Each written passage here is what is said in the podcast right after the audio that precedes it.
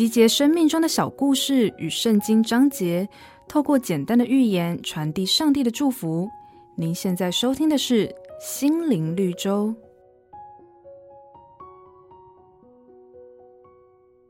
有一个大地主想从他的两个儿子当中找出最适合继承家业的人，于是他出了一个难题，给每一个人一个只装了一点点水的瓶子。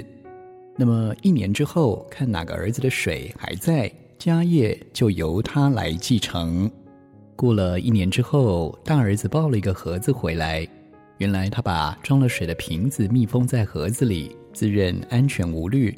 但是当这个大儿子打开盒子，看见瓶子里的水早就蒸发殆尽。那么就在这个时候，小儿子也到了。众人见他空手而来，就问他说，你的水也蒸发了吗？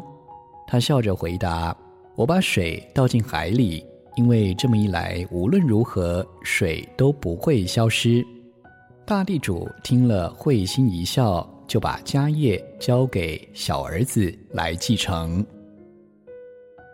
做任何事情都应当保有灵活的思考跟判断。圣经上说：“智慧人大有能力，有知识的人力上加力。”记得常常保有开阔的思维，才能让自己日日更新。本节目由好家庭联播网、台北 Bravo FM 九一点三、台中古典音乐台 FM 九七点七制作播出。瑞源银楼与您共享丰富心灵的全员之旅。